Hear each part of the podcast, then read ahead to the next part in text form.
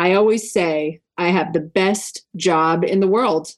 I get to help women unlock their limitless potential so they can have it all. If your mind is saying you can't have it all, that's fear running the show. I'm here to tell you the only thing between you and holistic success is you.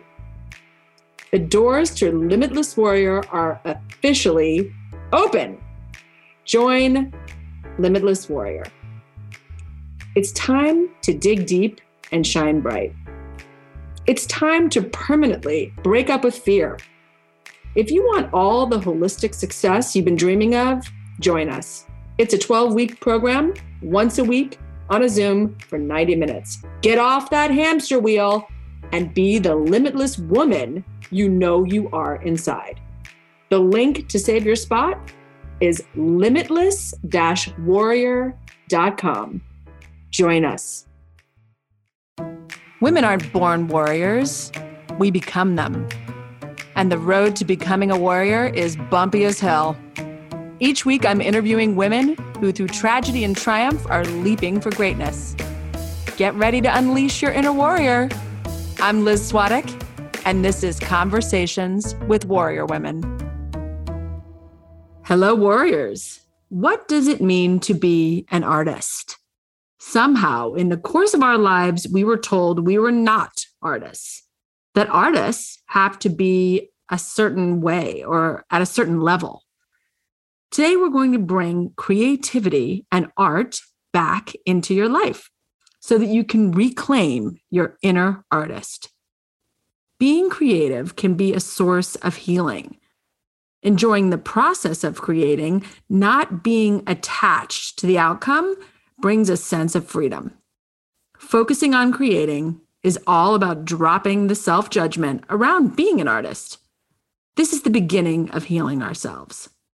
I'm so excited to share this conversation with you today Thank you for listening. And if you haven't already, hit that follow button, the three dots on the upper right hand corner of your phone, so that you can be the first to know about our latest episodes. If you're liking what you're hearing, please leave us a five star written review. I love to hear from listeners. So make sure you DM me on Instagram at Warrior Women Pod. Okay, on with the show. But first, ladies, money is not a dirty word. It's a great word. And I'm thrilled to tell you that the Broad Network is launching the Wealthy Women Summit, or WeWo. The WeWo Summit is not your typical conference with lanyards and cold coffee. Hosted by the Broad Network on August 25th and 26th, 2022, on the Sir Winston Yacht in Long Beach. The Wealthy Women Summit is for anyone looking to expand their wealth in mind, body, health, leadership, business, and community. Join us for two impactful days where we'll dive into the concept that wealthy living is a mindset and commitment to a value of your own self worth. You can learn more and get tickets at wewosummit.com. That's W E W O summit.com. Let's talk about money and let's be wealthy women together. All right, everybody. Today on the show, Sheila Darcey, author and founder of Sketch Poetic. Sheila has 20 plus years of experience as a facilitator and a consultant in technology and digital agency space. She earned a bachelor's of fine arts degree from the University of Memphis and a certification in social emotional arts from UCLA. During a difficult time in her life, Sheila found that the act of sketching and freestyle drawing, of giving physical form to her thoughts, emotions, and ideas, was an impactful way to process what she was feeling. One simple sketch became a daily practice and developed into a meditative and therapeutic tool that Sheila has taught and shared with thousands of people. Welcome to the show, Sheila. Thank you, Liz. It's so funny listening to that. It never, it just still, I'm still in awe of the journey when I hear somebody else say it. Isn't it funny? I, I have like the biggest joke I do with people who come on the show is I say, I'm just going to follow you around and introduce you because it just feels so good. like, look at, what done. It's so true. That, I mean, I feel the same way about you. You're a powerhouse. Your energy is so infectious. Well, I, you and I met at a dinner party. Is that the first time we met at that dinner party? I Amy, feel like through Amy for sure, and I yeah, do yeah. believe it so, was. Dinner, yeah. uh, Amy Stanton, who was also came on the podcast, um, we met at this dinner, and I loved you to death. And I have been meaning to have you on this podcast. I already bought all the books. I gave Sketch Poetic out like to everyone I knew, but I went to a Broad Network event and you were there and and it reminded me again like, "Oh my god, I have to have her on because I just I was just resonating with what you were talking about in terms of how women you know really push down that trauma and really mm-hmm. push down everything that happened to them and just try to resilience their way, which I think is bullshit. I hate resilience, and just yeah. push themselves right through, right? When really we need to heal it and feel it and all the things. We need to go through it and let ourselves explore certain things that may seem scary. So I am thrilled out of my mind that you are here today and you can tell everybody about the way you work with Sketch Poetic, the book, but also like what goes along, all the things that go along with that. So, yeah, absolutely. So, yay. Okay. So let's start at the beginning because I just want to know you deeply, Sheila. Tell me about your life growing up. I know you are the proud daughter of immigrants. That you all yeah. you, have said many times. So tell me about growing up. Yeah, I think the immigrant part is so critical. And I've listened to a few of your podcasts where you've spoken with other children of immigrants. So oh, yeah, I know I, that my that's favorite a, people. Yeah, it's a theme. but the reason it's important is so funny. I had two critical immigrant stories. One is I immigrated from the Philippines to Australia at the age of four to five during the height of anti Asian sentiments. So Ooh. when I moved there, I was very aware of my Asianness and I had an immediate understanding of what it felt like to not feel included and belonging. And I was very much aware of my physical self. And then at the age of 15, I immigrated from LA to Memphis. And the culture shock of it being very racially charged, black and white, but I was only one of two Asians in my entire high school. So, what was really fascinating is the very thing that made me different in Australia made me stand out in a good way in Memphis. So it was this dichotomy of two very different experiences. Like the guys were like, Oh, I love your Aussie accent. You look different. And so the very things that I didn't like about myself ended up becoming a positive in Memphis. So it was really fascinating to have that story. But the only other thing about being an immigrant, which you've heard in the past, is that there's this underlying foundation of responsibility that you feel as a generation that grew up in that environment you feel like you're carrying the weight of your ancestors to find success, to find belonging, and to ultimately make them proud. And that's also part of my Asian upbringing is, is that, you know, connection to making your parents proud. I think a lot of us carry that independent of your culture. Oh, absolutely. And now, you know, all the research, which I'm sure you know about, where this generational trauma that there are kids that never met their grandparents that were in the Holocaust, and yet they can tell you exactly the town, the apartment they lived in, take you there because that trauma has imprinted through. And immigrants, you know, have a lot they've had to go through, like yeah. being shunned, being treated like you're a doctor in your country. One minute you come to America, you got nothing. Yeah, your degree absolutely. means nothing. That that alone, let's not even think of the a hundred other things that could be so much worse than that. But just that alone, just taking away your identity and your worth and your you know, what you think is your worth as a hardworking person, you know, that is just devastating. So to carry all of that with you too, it's not just that you're carrying their their hopes and their dreams, but it's like things that have gone wrong for them that they're trying to right through you, right? So that yeah, so absolutely. much pressure. The interesting thing about it, and I know this sounds funny when I say it, but I know you'll understand, is sometimes I forget that I'm Asian. And I say that because I never was aware of my Asianness until somebody points it out.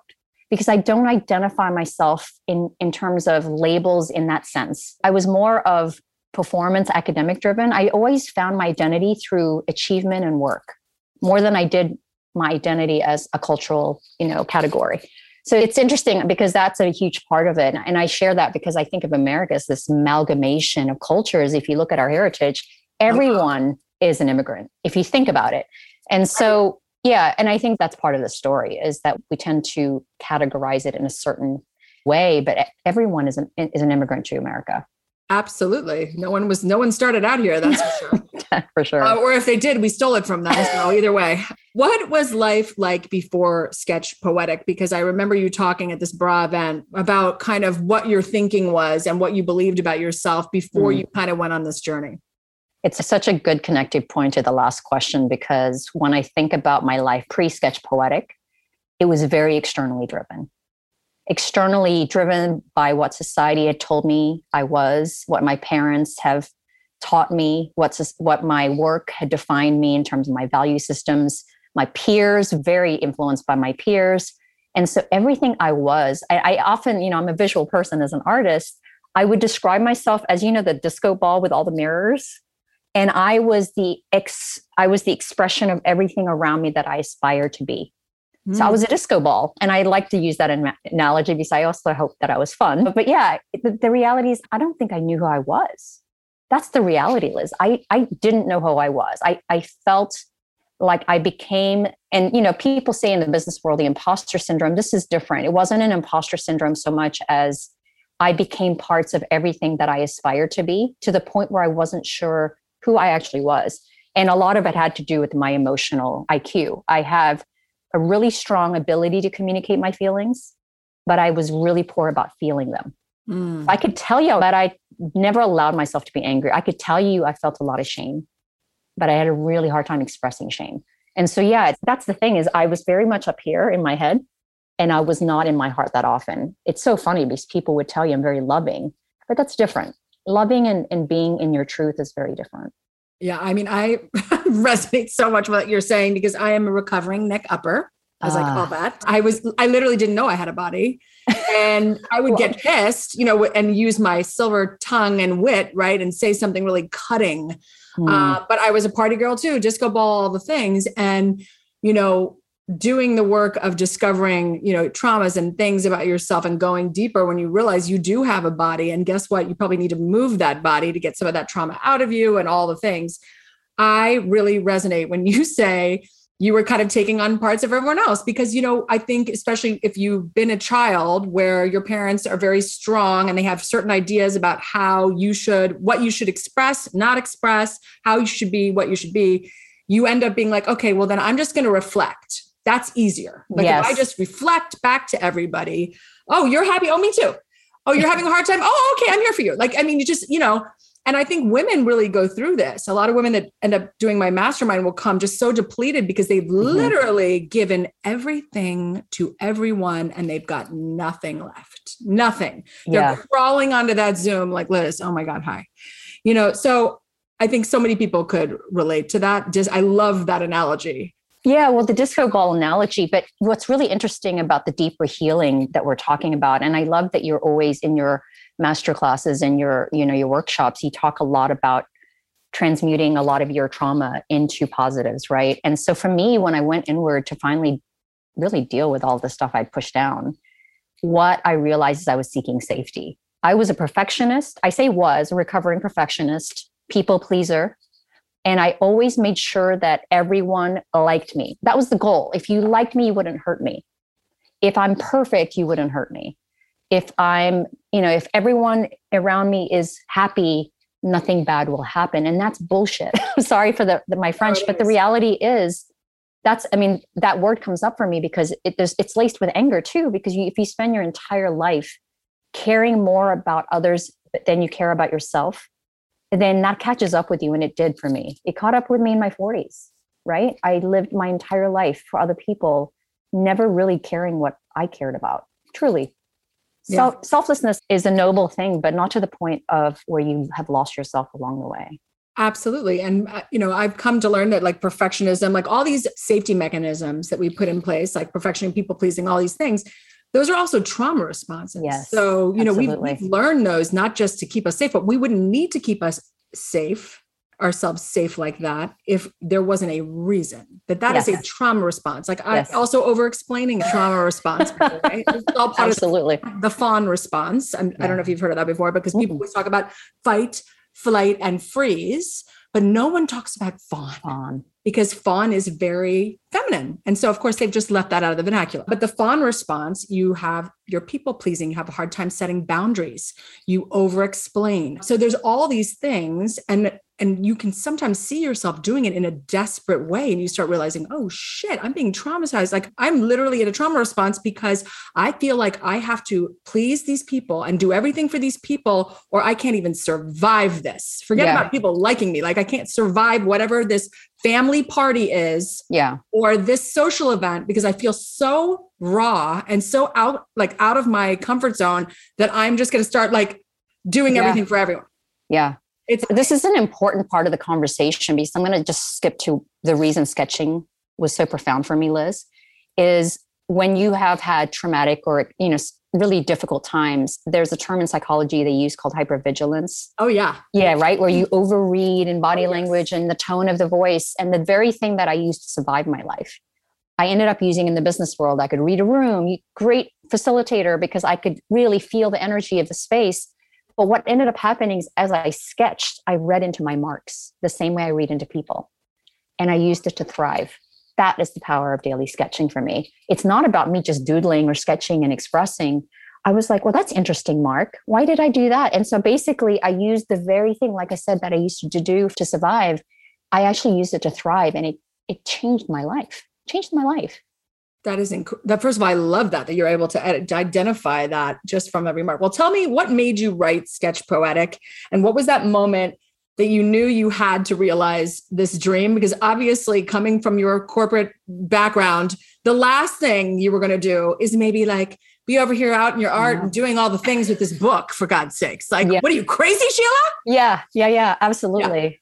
Yeah, yeah I, I think the best first initial response to that is I never had any intention of writing a book, nor did I have an intention of having found my purpose through it. I genuinely came in with such a I mean, innocence, the word that comes to mind, there was such an innocence in which I went to leap into sketching because I realized that art was always my place of solace, my place of peace as a child. And I never thought of it as a place of healing before. So when I decided this was a very intentional thing to, to, to sketch daily to release emotion. So when I did it, and that's what my book Sketch by Sketch is about, is thinking of it as not a sketching and art practice, but thinking of it as an embodied practice, right?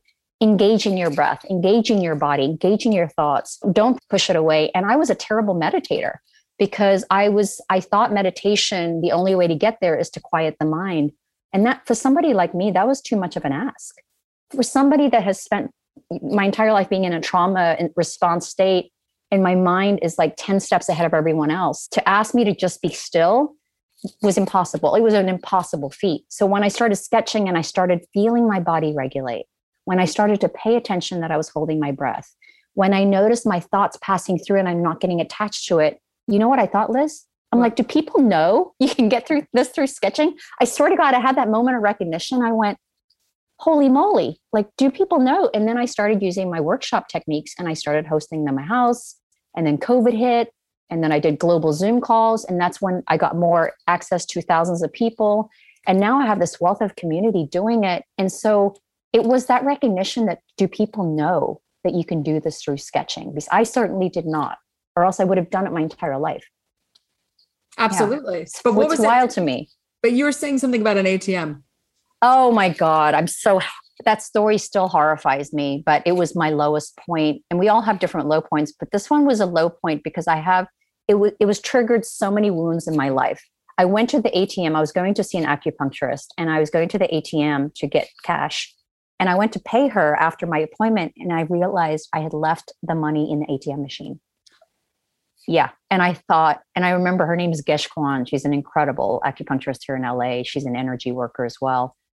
And I was so filled with shame, Liz. I thought, how did I get to this point in my life where I wasn't mindful? I wasn't present. And more importantly, I have a lot of wounds around money. And I thought, this is I saw it as a symbol that I would leave, and it was $300, I think. That was a significant amount of money for me in my mind. And I thought, how did that happen? And I was so filled with shame. I didn't see Gesh for like a year and a half. I was so embarrassed. But that's also the period of time when I started to actually address my issues because I knew something deeper was at play. Mm, so that moment was definitely the moment, the domino that fell. I was, it was like my bottom, but not in the bottom that you hear about it was mm. just a recognition like how did you get here like this this is not good you know that's interesting right like what what makes that what's the trigger point or the tipping point which yeah. makes us say oh i can't my i have to change. Yeah. not work what, what, what i'm doing now is not working. I went to one of your events like i said at bra and what i loved was you had us up and active and we painted and we did all these different things. And what i loved was before we even got up there you were like i've heard many people say i'm not an artist and so, what do you say? Because so, someone may be listening to this, like, oh, yeah, Sheila, sounds really good. I don't mm-hmm. like meditating either. I can't be quiet either, but I definitely am not an artist, Sheila. So, what are you talking about? What do you say to those people? I immediately go from to a place of curiosity. I, I ask two questions every time. I ask them one, what do you, what does it mean to you to be an artist? And it, it's a, it ranges, but usually at the core of it is reverence. People look at artists in this beautiful, rev, you know, reverence way, right? They're talented, they're gifted, they do what I can't do, and there's this, but it's all very outcome focused, right? That's the first thing. So you find that a lot of the answers are very outcome focused. They have to be successful, they have to be really good. People have to love their stuff. It's in galleries. That's the first thing is find out the reason, the definition of being an artist. My second question is even more telling. I ask, when did you realize you weren't an artist? And I, I 99% of the answer is in childhood. Oh yeah, a teacher right. said like yeah, a teacher said your parents are like that's not great. Yeah, you're going to be a starving artist. Society says you know unless you're in a gallery, you're not an artist. Your peers are the biggest ones. Once when your peers when you start to compare yourself is really one of the biggest downfalls because you know our peers have much bigger end when we're a child. So yes, yeah, so those are the two. And then the moment I get those answers, I remind them that what I do specifically around sketching is an art. The moment you can remove yourself from the idea that this is art, that it's about the process, it is about the un- unraveling, the unconditioning, the just really the shedding of all of those things you just said. Whatever your answers were, sketch, sketch poetic, and daily sketching for me was unraveling all of that. I had a ton of those conditions in my head of what being an artist was. I actually, and I say this in a, a place of pride now, not ego, I was clearly gifted with a talent, but even I didn't see it, right? I, I always loved art, but I couldn't even make the connection that being an artist meant just enjoying the process of creating, not being so attached to what it, the outcome of what it's supposed to be. Oh, and so that's what my, that's what my practice is about. Well, and we're also so averse to pleasure. This is, you know, we have we have the negativity bias that all human beings have, which is we just love to focus on the negative. That's just what we do. We're like, oh, is it been bad, terrible? Let me just really swim around in there and have a good time, right? But the, the answer to that is giving yourself these bursts of pleasure, but also trying to stay there. So, and I even I just had this moment, so I'm going to tell you. So yeah. something stupid like this. So I my bath mats were kind of like in rough shape, so I got myself all new bath mats, right? And I got this really special one that is like, feels like it's like, God, it's got these like long kind of pieces. Oh, like a shaggy? Yeah, it's shaggy, but it's like bigger pieces of shag. Like, I don't know how to explain what that is. But mm-hmm. anyway, it's so soft and yummy. And so, like, I put it in front of the toilet.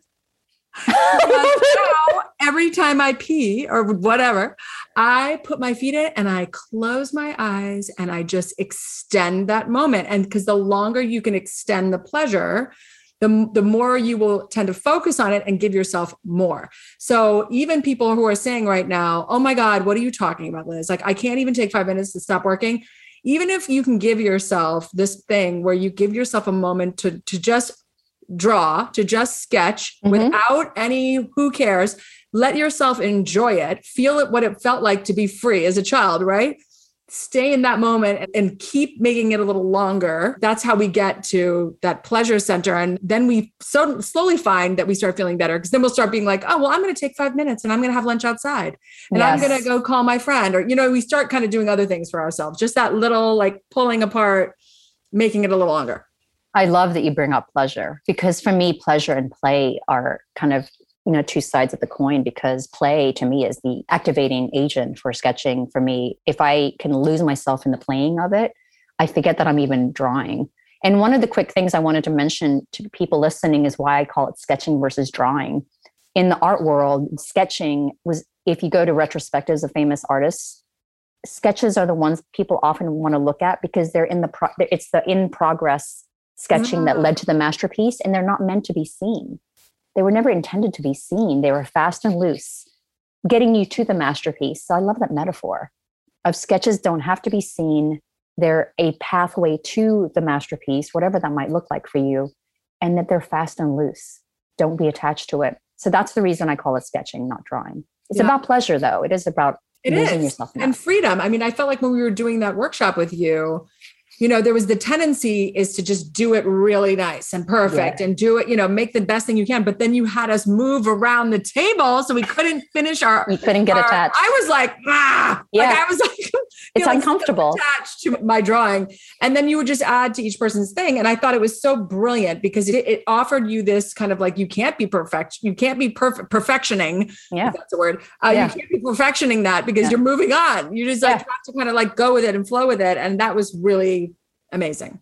it's an ex- it's a different experience of discomfort. Like my one of the things i talk about in my book liz is be uncomfortable. That's the point. If you're too comfortable you know it doesn't allow for that room for growth but it's an uncomfortable for it's just a discomfort in a different way. It's Yeah. a discomfort to not be attached. So you know as you know you're a powerful communicator. The words we use to describe something matters. So instead of saying oh i, I want to be perfect i say let's be less detached let's be less attached Less to attached. the outcome less attached to the outcome it's not perfectionism at that point so that's really what it was it was just getting you com- uncomfortable with not being able to You detached me. You just you detached my suction cup that I had on my design. You popped it off. Um, Exactly. you say that the bridge builders are really important. I love this. What or who is a bridge builder, and how do they help us? Yes, I love talking about this, especially with the audience that you will have, because I know there's so many bridge builders listening. I kept on thinking to myself, Liz, like I spent 20 something years in the corporate corporate space, right? As an executive or as a businesswoman. I'm like, why the hell am I going down the artist path? How the hell am I going to the health and wellness healing practitioners route? Like, what does that mean? It seems such like it was a whole nother language. I didn't even understand that language. My lingo was corporate. And then as I'm on the other side of it, I've been doing this for almost, you know, five and a half years now. I realized there's power in understanding two worlds that seemed opposed or certainly juxtaposed, Hmm. whether it's whether it's science and spirituality, right? Art and technology, you know, health and wellness and, you know, the business world. There's a lot of tension between these groups because we speak a different lingo. And what ended up happening is as I was sketching, I got really curious about what was happening to my body. So I got into neuroscience and like I said, mental health, things that I weren't I wasn't particularly interested in the past. And as I got more versed in being an artist and as a healing practitioner, I found my ability to communicate to this group of business people, you know, people that are all about like very what that's what left left side of the brain, very, you know, a what's a, a type A personality. Yeah. I was able to build bridges because I could understand their world. So I find that my ability, and this is also starting even from my childhood. I told you I didn't often remember that I was Asian because I was so Western in my beliefs, right? I, didn't prescribe to the Asian woman stereotype of, you know, and so I fought against that, if anything.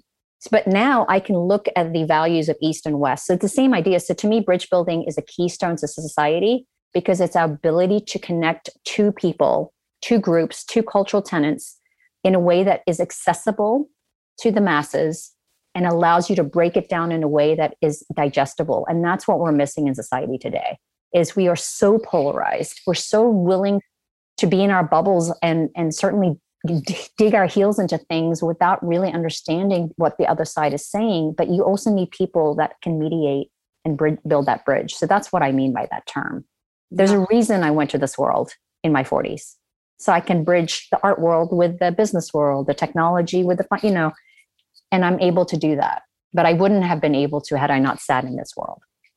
if you had to name because i feel when you're saying this I, well first of all i feel like i do this sometimes but when you're saying this it's making me think of like people that like are famous that we know are kind of bridge builders so who if you had to point to some bridge builders that we would know just so we could even further understand your your definition who would you say these people I'm going to use a couple of uh, authors because uh, Glennon Doyle is a huge one. yes You know, when she came in, she was a proud mother and Christian, right? She, she had the Christian world and the mother world. She identified herself in those.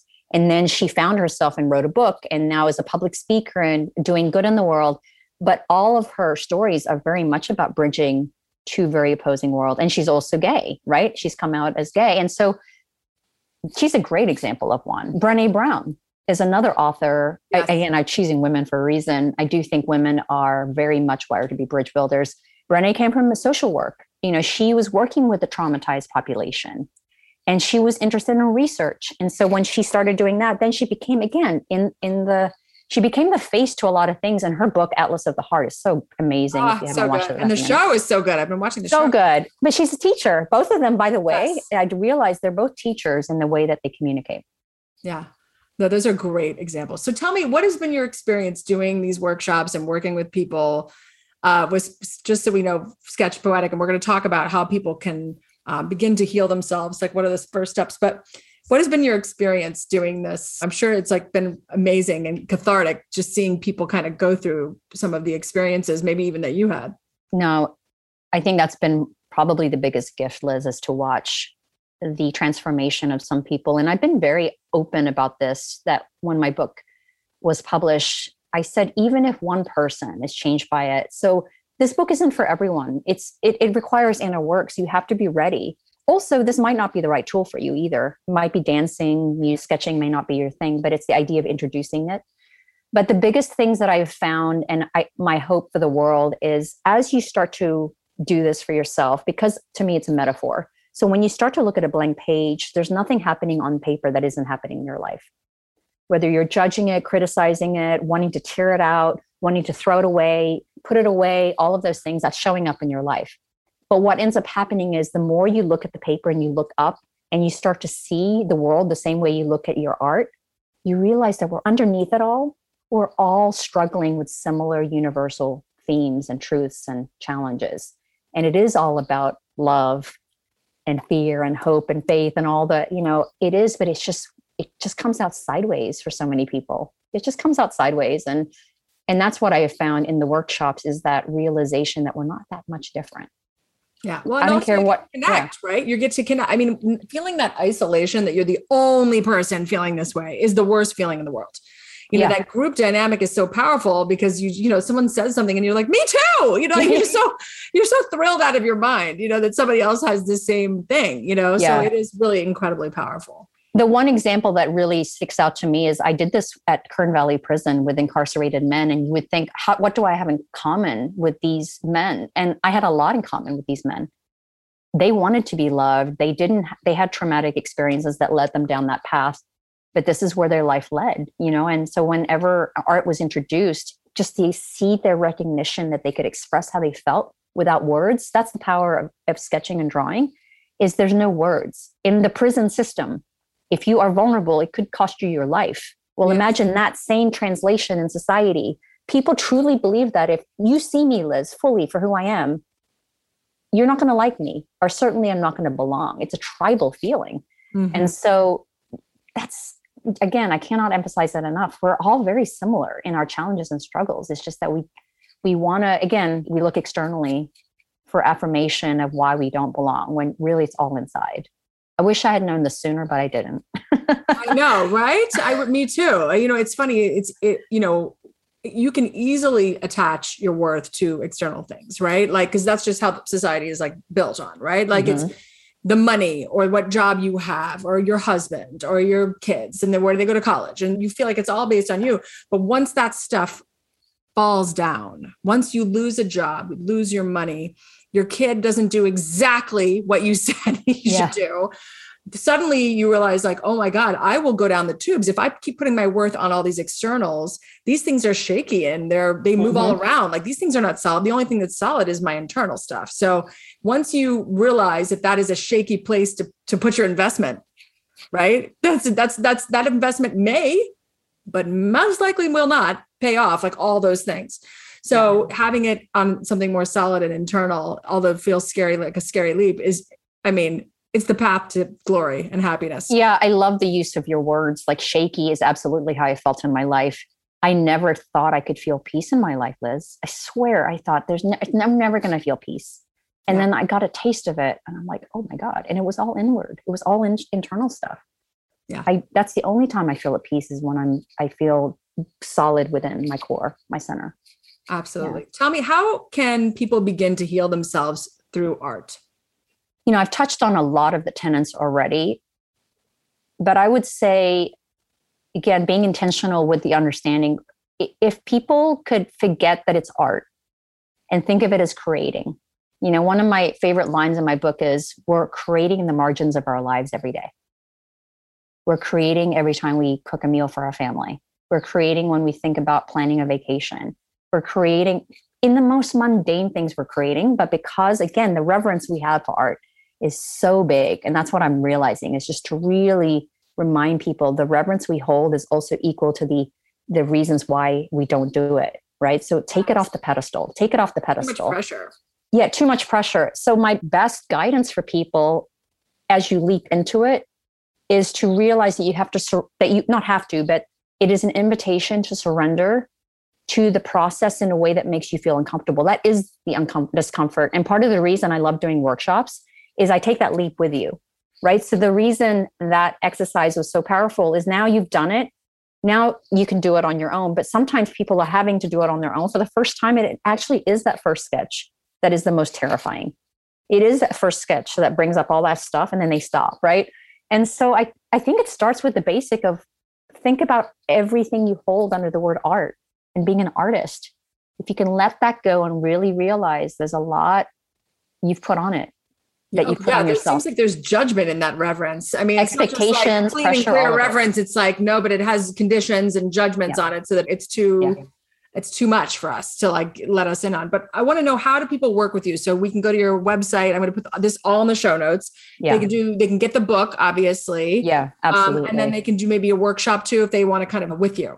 Yeah, so you can reach out to me. I, I host individual and group workshops, but the book is probably the best way to leap into it because it's self paced.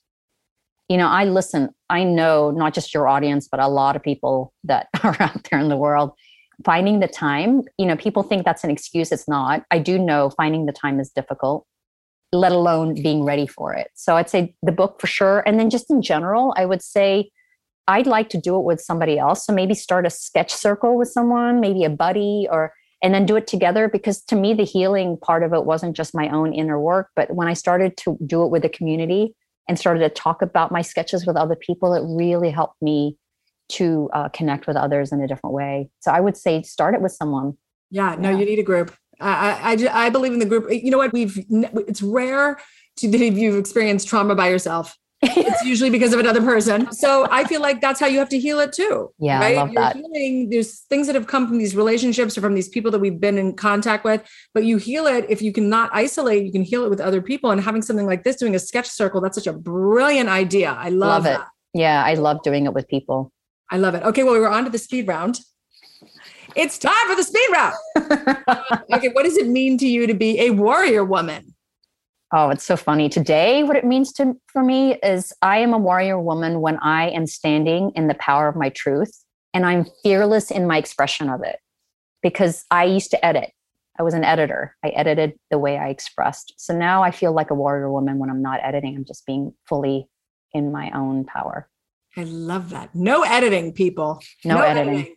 Uh, what's a mantra or quote you live by? You probably This have, one I this one ah, 40. actually You probably have 40 million. No, I do, but this one, no, this one since- has been since my childhood. I remember, speaking of toilets, my grandmother's house, she had in her bathroom the serenity prayer, Oh, yes. right? God grant me the serenity to accept the things I cannot change, change the things I can, the courage to change the things I can, and the wisdom to know the difference. That has been my mantra my entire life because I didn't have the last two.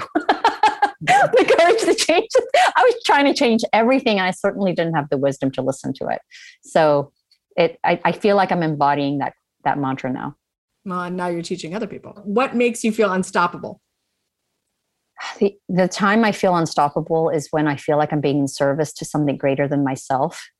It really does make me feel fearless when you know you're doing something that's bigger than you. Whether, yeah, that that is my answer. It's so powerful. Right? Because it's like all the any fear and doubt you have, it kind of falls on the wayside because you know you're doing it for a much larger purpose. Yeah. When you realize you're the vessel, right? Yes, You're not the, yes. you're not the person, you're the vessel. It's all coming through. My Yeah. favorite word, yeah, I'm a vessel. cool. Well, there's your next book. Be the best.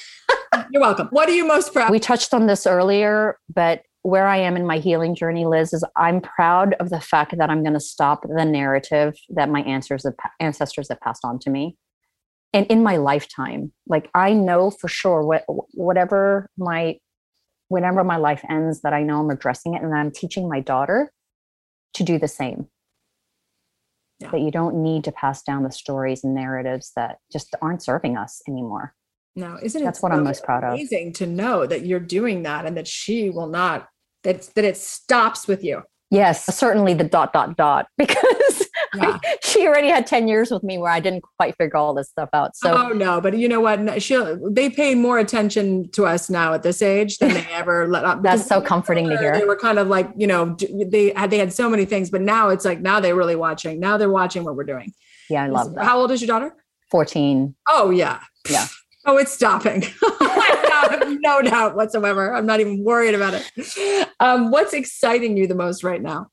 You touched on it earlier, and I feel like we could talk about it for hours. I loved what you. What did you describe the neck? The oh, a neck upper. I've been a neck upper, so I'm doing somatic body work, and I've never been this excited about it. I'm real, but I don't think I could have been ready, Liz, until now. I'm finally starting to realize this is the most profound part of what I've recently learned. I always thought it was my intuition and my mind that would guide me. My mm-hmm. body's been trying to guide me for my entire life, but I don't listen to it. Like it's telling me stuff all the time. And now that I'm more cued into it, I find it, it's ahead of my mind and ahead of. So right now I'm trying to focus on a complete alignment where my body is caught up to my head and to my spirit and my heart because it's not, it, it is in fight, flight, fawn uh, mode all the time. Yeah, but that is fascinating. So what exactly, what are you doing for somatic work? I just started. but in the past i did dance classes but the somatic work that i'm doing is really getting me grounded and centered is a better word because i feel pretty grounded as a person. Yeah. But centered is different. It's because like i'll give you a simple example. If i close my eyes too long i would get vertigo.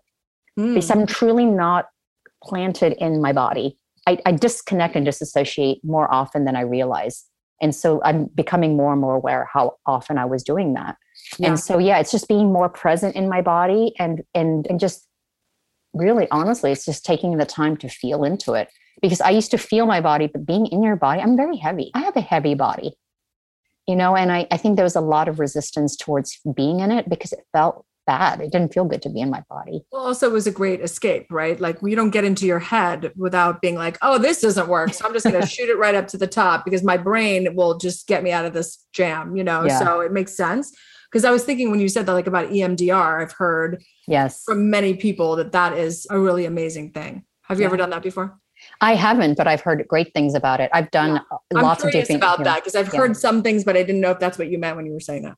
No, it's more just yeah, I just started, so there's yeah. many different somatic therapies. I love that it's becoming all of this stuff, all of this heat healing modalities are starting to become more and more yeah. mainstream. And I love what you said because you know really it is about alignment. Like people you know their their mind you know when you talk about your mind racing well that's your mind going ahead or you know you don't feel like you feel like your body and you feel like you're dragging yourself well that's your body going behind or yeah. like you want to like work out all the time well that's your body wanting to go ahead like you know it's all about pulling it all to the center yes. and and and having that awareness and so you're i love that you're on that journey because I am on I'm just starting. I do think it's going to unlock. That's why I'm excited. I mean, I'm I'm been giddy since I started.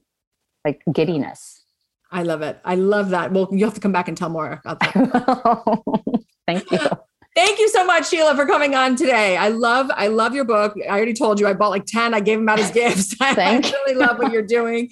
So thank you so much for coming on the show today. And thank you for this work. This is amazing. Another way for people to kind of do some exploring in a safe way and feel like they can give themselves something you know maybe if they're just running like a top you can give yourself something like this and kind of explore what's going on. So thank you so much for this. Thanks for having me as a guest. Sure I, I mean you're kicking ass. I love i mean your your yeah your podcast is so informative. I mean i'm telling everyone that's listening you got to drop in because the the wisdom that you're always dropping is I mean, swear, it just it's so nourishing.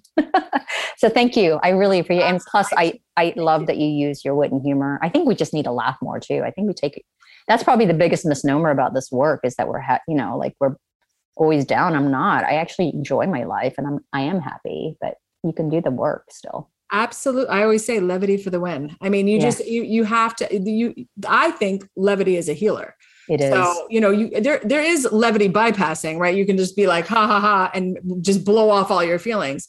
But I feel like the way I use it is like you were saying before, like a bridge. You know, like I yeah. want to bridge things together. And and you know, when when you talk about your pain, and if I make a joke, it's not to minimize it. It's to say, my God, me too. You know, I was a neck upper, me too. You know, like and so that we can laugh about it and say, you know, we're figuring it out. We're we're, Yeah. we're trying to figure out, like, well, if I'm not going to live as a neck upper, what am I going to live as? Right? Yeah. Like, what is that? What is it? What could that look like if I, if like you said before, if I let my body take over rather than my intuition, if I let my body like tell me the things, what what would that look like? Well, I mean, the term neck upper you created, right? You Yeah. created that term.